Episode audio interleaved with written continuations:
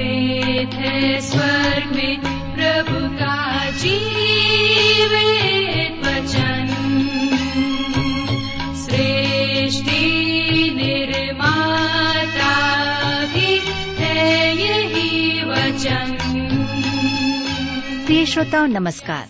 Bible अध्ययन कार्यक्रम सत्य वचन लेकर हम आपकी सेवा में उपस्थित हैं और आशा करते हैं कि आप सब भी हमारे साथ आज का बाइबल अध्ययन करने के लिए तैयार हैं। जैसा कि आपको मालूम है कि इन दिनों हम पवित्र शास्त्र बाइबल के पुराने नियम में से यशायाह नामक पुस्तक का विस्तार पूर्वक अध्ययन कर रहे हैं और इसका मुख्य विषय है मसीह का आगमन और छुटकारा। प्रिय श्रोताओं, हमें विश्वास है कि इस बाइबल अध्ययन के द्वारा आपको आत्मिक लाभ मिल रहा है। लीजिए प्रस्तुत है ये बाइबल अध्ययन कार्यक्रम सत्य वचन।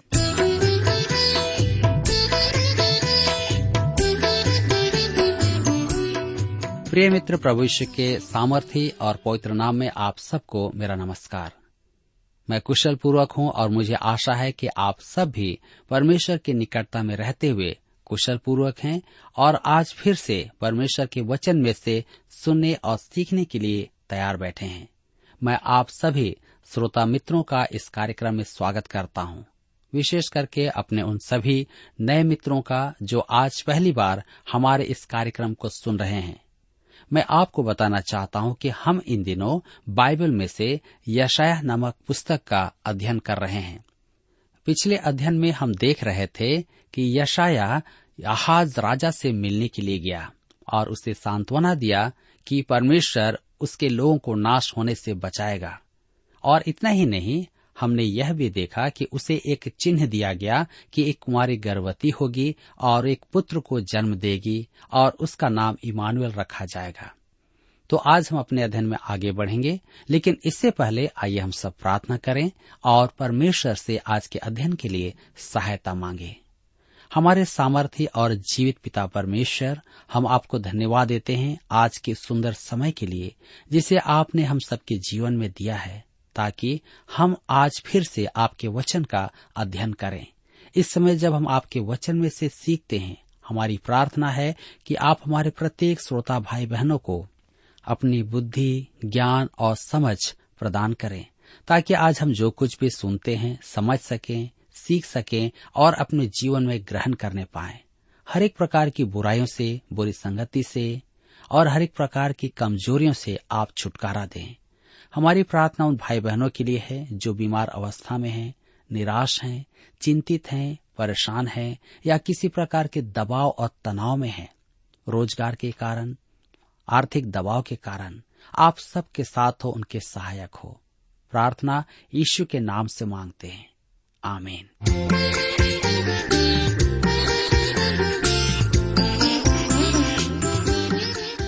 मित्रों, जैसा कि मैंने आपसे कहा कि हम इन दिनों यशायाह नामक पुस्तक से अध्ययन कर रहे हैं, तो आइए आप मेरे साथ यशायाह की पुस्तक सात अध्याय उसके पंद्रह पद को निकाल लें।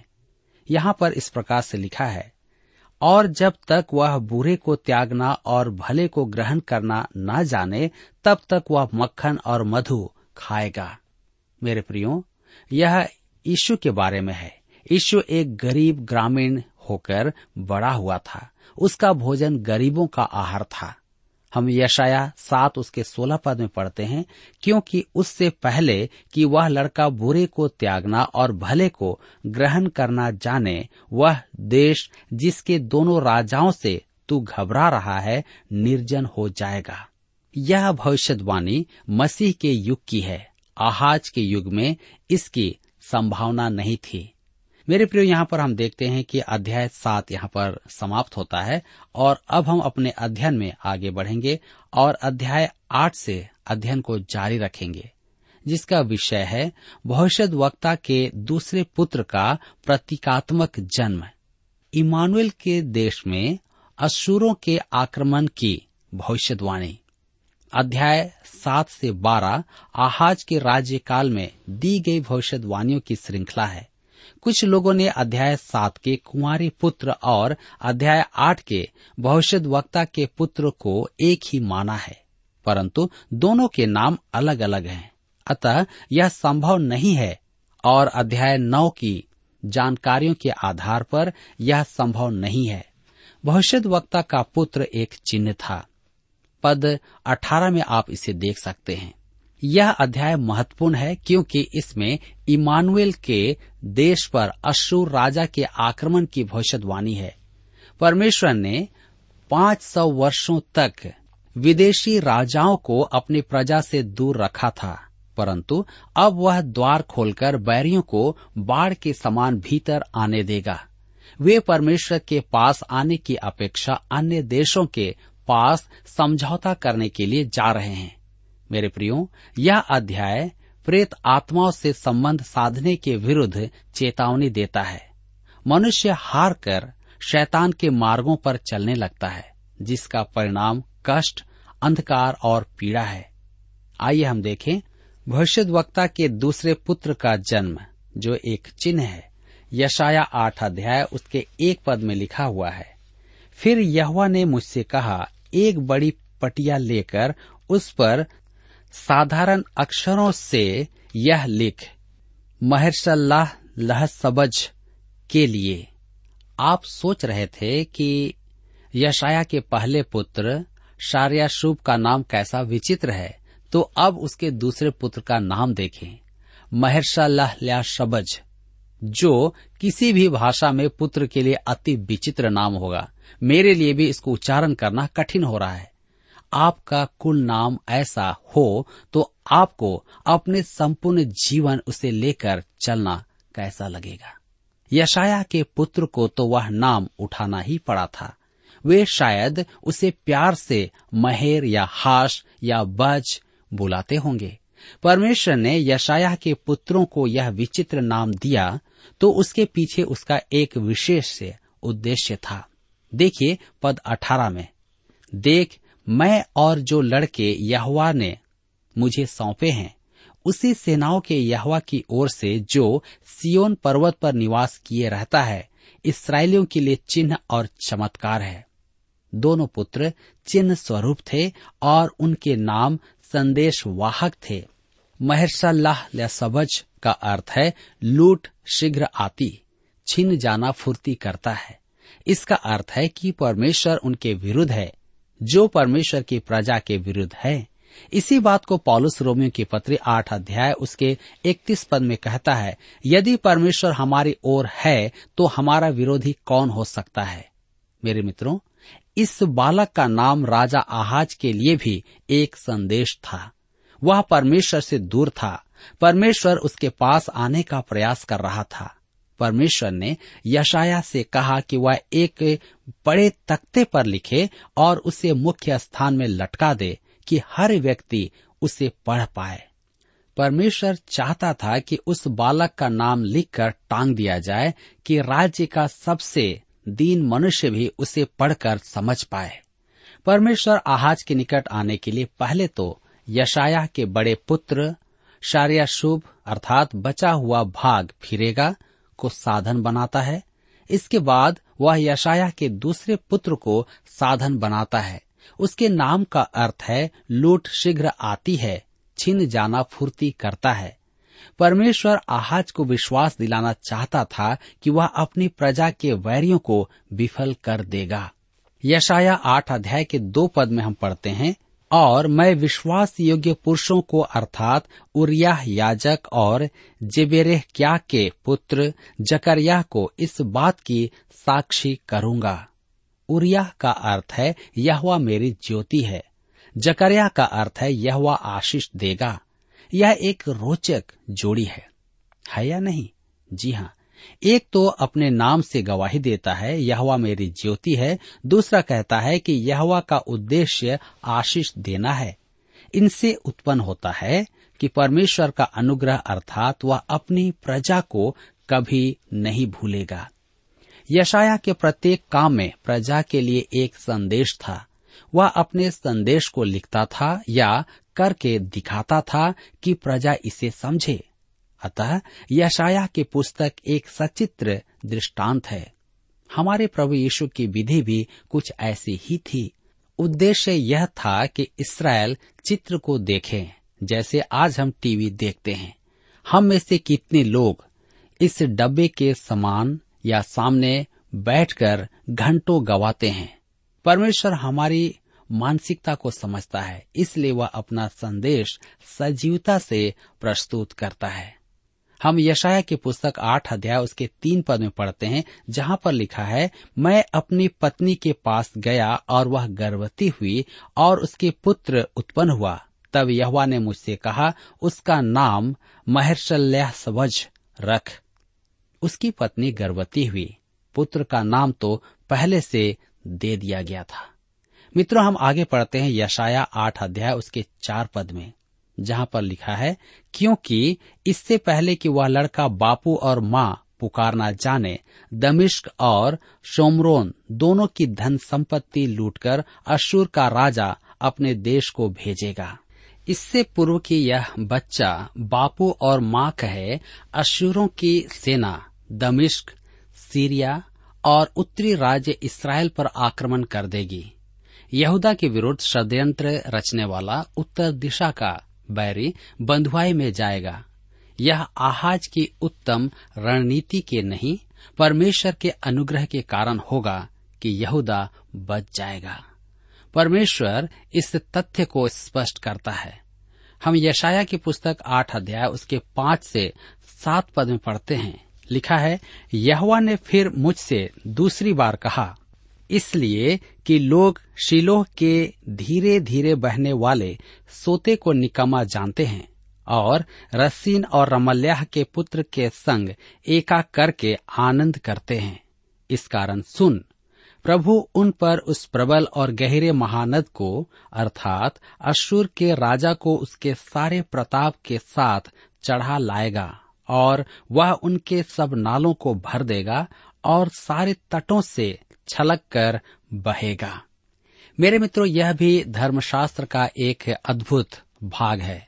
लोग शीलोह के धीरे धीरे बहने वाले सोते को निकम्मा जानते हैं। इसका अभिप्राय है कि उन्होंने परमेश्वर द्वारा आने वाली शांति को तुच्छ जाना। यहाँ शीलोह का धीरे धीरे बहने वाला सोता परमेश्वर की शांति का प्रतीक है। इसके विपरीत हम पद सात में देखते हैं, प्रबल और गहरे महानद परात नदी, जहां अशूरों का देश था। परात नदी के बाढ़ का पानी परमेश्वर के घमंड का प्रतीक था। वह शीलोह के निर्मल जल के विपरीत था। मेरे मित्रों, परमेश्वर इन दो जल स्रोतों के द्वारा अपना संदेश पहुंचा रहा था। जैसा शेक्सपियर कहता है, पेड़ों की भाषा, जलकुंड में पुस्तक, पत्थरों में उपदेश और हर बात में अच्छाई होती है। शीलोह एक छोटा सा सोता था जिसका आज कोई भी महत्व नहीं है, परंतु यशायाह के युग में यह बहुत ही महत्वपूर्ण सोता था। वह सियोन पर्वत और मोरिय्याह पर्वत के बीच में बहता है। उस सोते में एक संदेश छिपा है जिसे आप तब ही समझ पाएंगे जब आपके कान रक्त रंजित हो। इसका संदेश उसकी मधुर कलकल से भी अधिक मधुर है।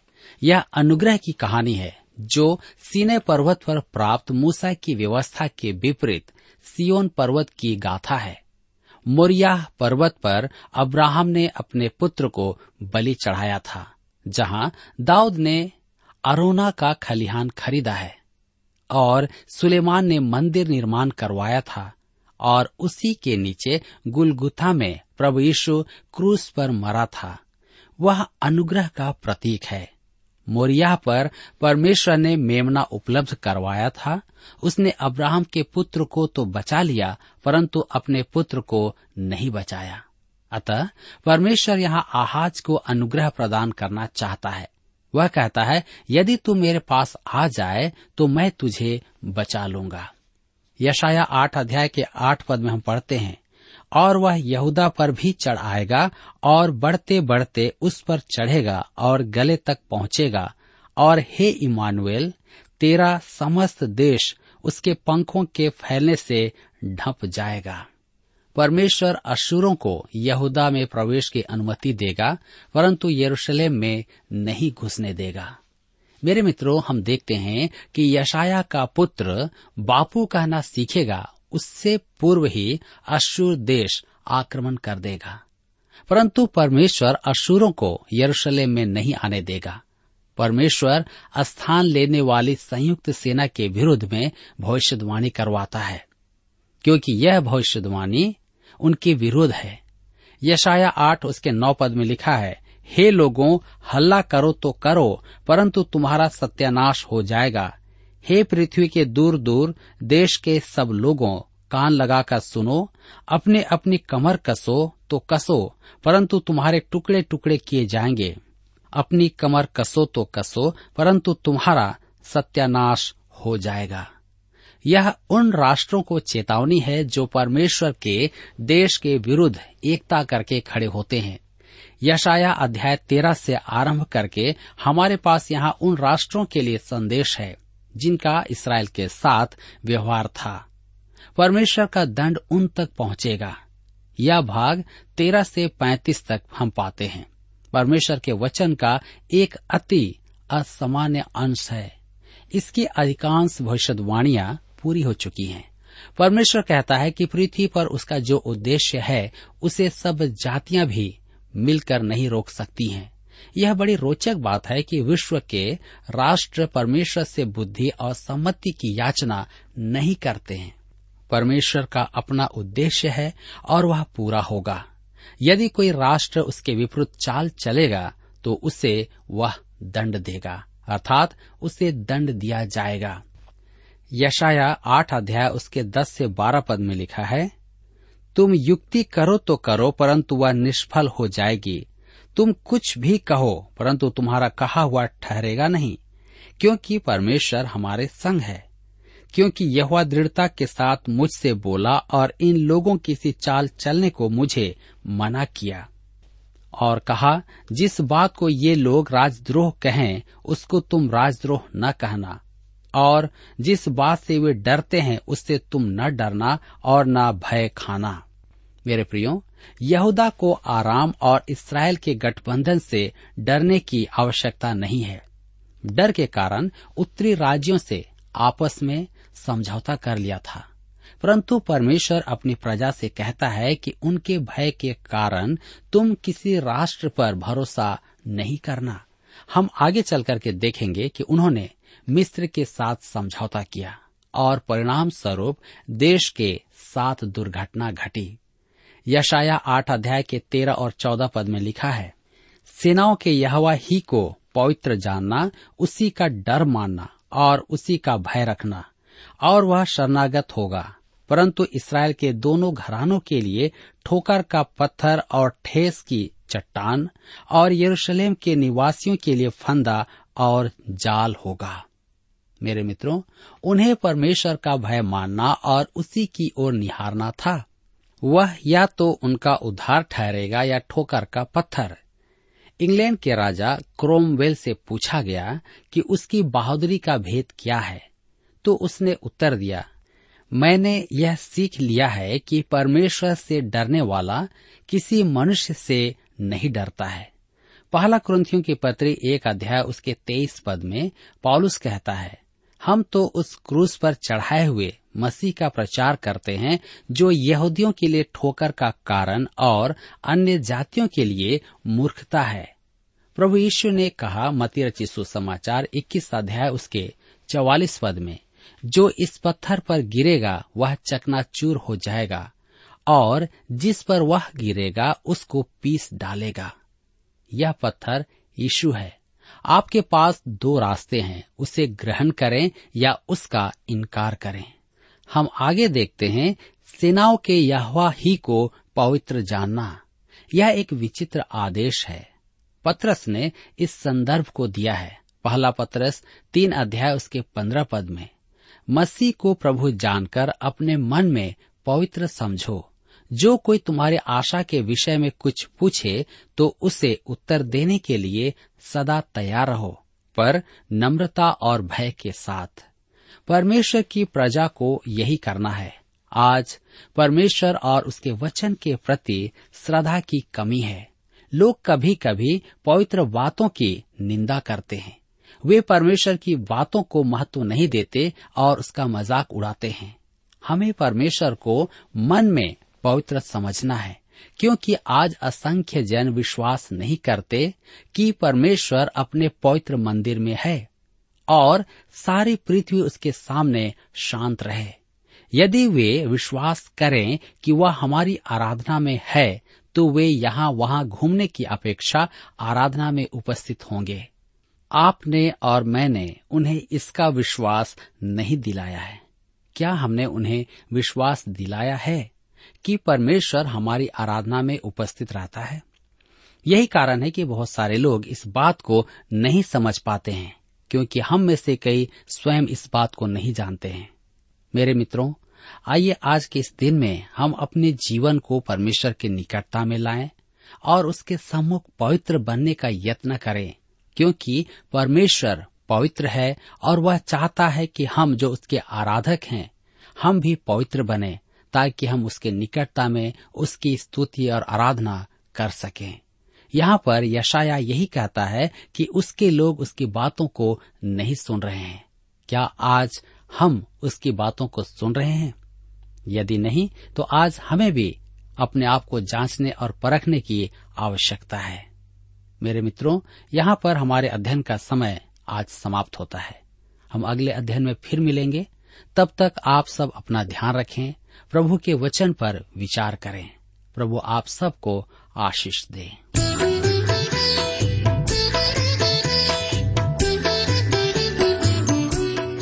प्रिय श्रोताओ, अभी आप सुन रहे थे बाइबल अध्ययन कार्यक्रम सत्य वचन। हम आशा करते हैं कि आज के इस कार्यक्रम से आपको आत्मिक लाभ मिला होगा। यदि आप परमेश्वर के बारे में और अधिक जानना चाहते हैं तो हमारे पास नया नियम एवं पवित्र शास्त्र बाइबल उपलब्ध है। इन्हें प्राप्त करने के लिए आप हमें इस पते पर लिख सकते हैं। कार्यक्रम Satya Vachan, T W R, post box number चार तीन एक शून्य, नई दिल्ली एक एक शून्य शून्य एक नौ। पता एक बार फिर सुन लीजिए। कार्यक्रम Satya Vachan, T W R, post box number four three one zero, new Delhi one one zero zero one nine. और हाँ श्रोताओं, याद रखें कि पत्र लिखते समय आपका नाम और पता साफ साफ लिखा होना चाहिए। इसके अलावा आप हमसे टेलीफोन के माध्यम से भी बातचीत कर सकते हैं, जिसमें हमारे काउंसलर या सलाहकार आपको सलाह देंगे। तो नोट कीजिए, हमारा मोबाइल नंबर नौ नौ पाँच आठ आठ दो शून्य चार एक चार। याद रखें double nine five eight eight two zero four one four. और हमारा दूसरा नंबर है zero nine six five one four double three three nine seven. याद रहे शून्य नौ छः पाँच एक चार तीन तीन तीन नौ सात। इसके अलावा आप हमसे ईमेल के द्वारा भी संपर्क कर सकते हैं। हमारा ईमेल आईडी है Hindi T T B at T W R dot I N, Hindi T T B at T W R dot I N. श्रोताओ, इस कार्यक्रम को आप हमारे वेबसाइट रेडियो आठ आठ दो डॉट कॉम पर भी सुन सकते हैं। इस वेबसाइट रेडियो आठ आठ दो डॉट कॉम के बारे में अपने मित्रों को भी सूचित कर दें। और अब इसी के साथ हमारे कार्यक्रम का समय यहीं पर समाप्त होता है।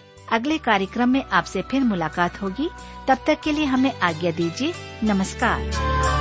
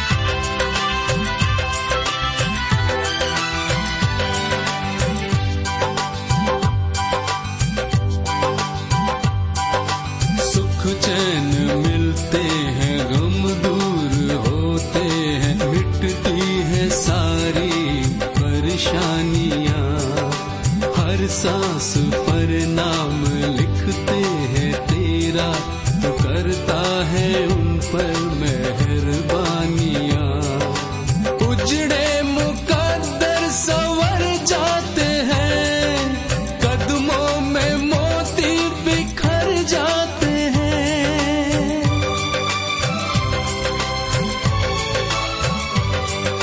श्रद्धा से जो तेरे दर आते हैं, श्रद्धा से जो तेरे दर आते हैं। बिगड़े बने सारे काम, बिगड़े बने सारे काम। यीशु लियो तेरो नाम, यीशु लियो तेरो नाम। जिसने लियो तेरो नाम प्रभु, आयो उसी ने मुकाम। जिसने लियो तेरो नाम प्रभु, आयो उसी ने